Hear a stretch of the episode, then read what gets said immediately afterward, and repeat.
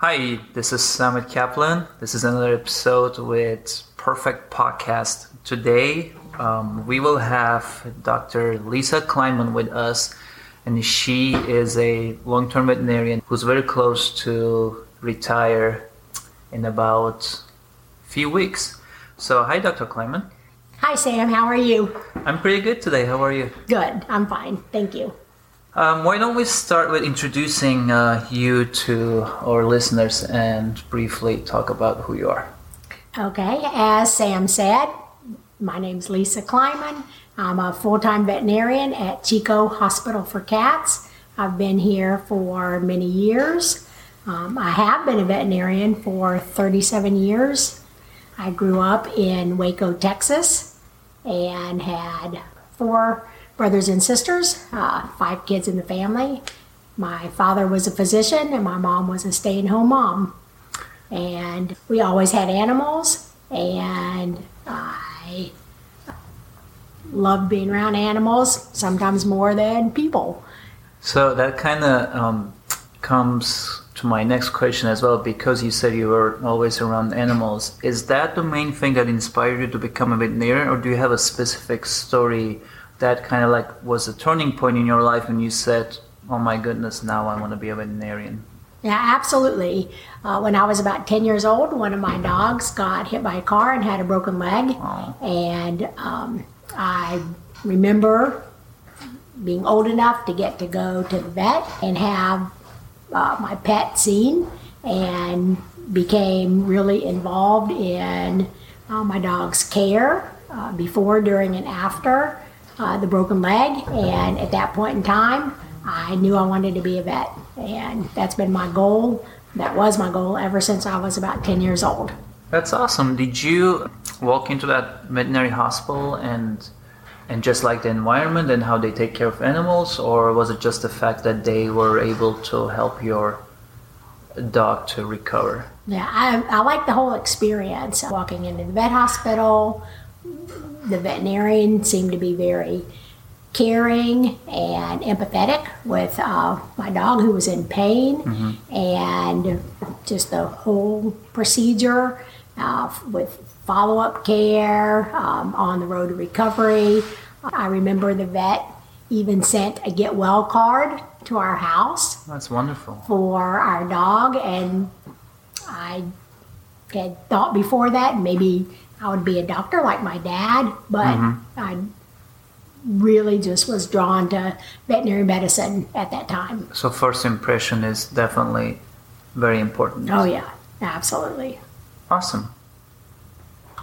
All right, so moving on to the next question. After you basically decided to become a veterinarian, what was the most challenging uh, thing for you uh, on your journey to become a veterinarian? Probably the most challenging thing was getting people to believe in me that I could do it. In uh, high school, I was a solid B plus student, not A plus student. My guidance counselor basically said, You'll never be a vet. My grades weren't good enough. Sadly, at that time, I was interested in sciences and I did well in science and math. I didn't really like history, geography, uh, U.S. government. Um, you know, so my grades weren't great. So that was a challenge getting people to believe in me and believe that you know it was a journey that I could accomplish. So even though the high school counselor said you might not become a veterinarian, you just decided to follow your dreams and go A- for it. Absolutely. I believed in myself.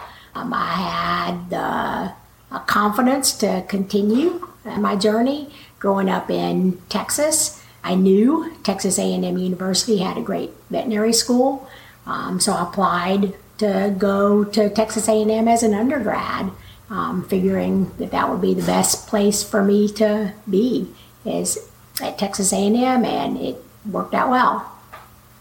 That's really wonderful because um, if you had listened to the concert, we would not have met a such a wonderful veterinarian. so Thank you. you're welcome. I think it worked out. And so, um, so you became a veterinarian, and I'm sure you had, you know, hard times and good times during your whole career, but especially for the first few years and also after you became experienced, what are what were the most challenging moments or things that you faced in this in your career?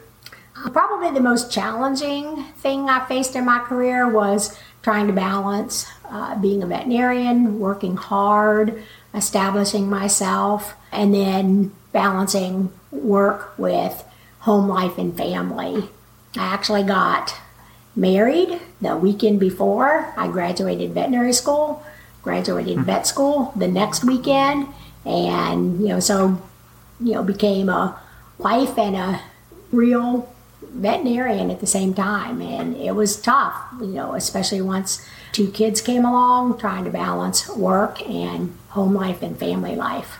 And you had uh, suddenly you had enormous amount of responsibility, both as a veterinarian to your animals, to the animals you take care of at your work, and also at home with your Yeah. husband, and later with kids. So Yeah, yeah, absolutely. And it's not always easy to, uh, you know, shut off your brain from being a vet and then being home and then being able to give, you know, full attention in a whole nother direction with uh, family and, um, you know, not getting time for yourself as well. not to bring work uh, back home. Exactly.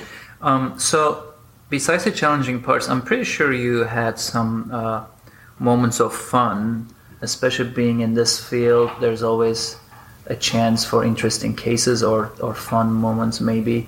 Uh, do you have uh, one or two moments like that that you can share with us? Um, know, absolutely. I try to have fun every single day, you know, when I'm at work, enjoying the uh, people that I work with, the clients that I'm seeing, and um, being able to meet so many great animals. You know, we spend more waking hours at work than we do anywhere else. So, you know, I generally have fun and try to laugh every single day. Think of one thing specifically, but, um, you know, it's just you know everyday fun along with you know being able to do good work and take care of animals And I guess that that's what makes you um, become a good veterinarian and, and last um, longer.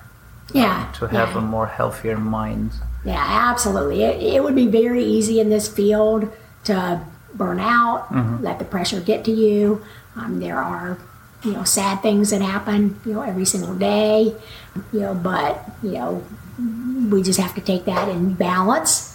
Um, you know the good with the sad and at the end of the day knowing that we are doing you know doing well for our patients and our clients. So, moving on, the other question I had that's that I'm curious about is if you can remember the cases, some cases in your whole career, did you have an interesting case you can't forget? Yeah, there's a lot of interesting cases, absolutely. One of the most interesting cases was seeing a little kitten that actually had a dislocated jaw. And I'd never repaired a dislocated jaw, reset it. I didn't feel confident and comfortable um, that I would be able to do it due to uh, circumstances. Uh, uh, patient couldn't be transferred to a veterinary orthopedist who would probably be able to um, do it easily.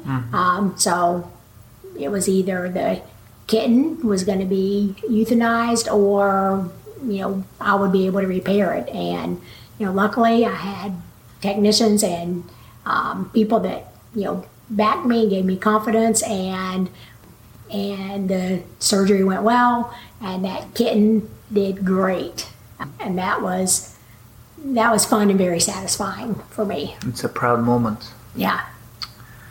Awesome. Thanks for sharing it with us. All right, let's say I decided to become a veterinarian. What is the most important advice you can give to someone who wants to become a veterinarian?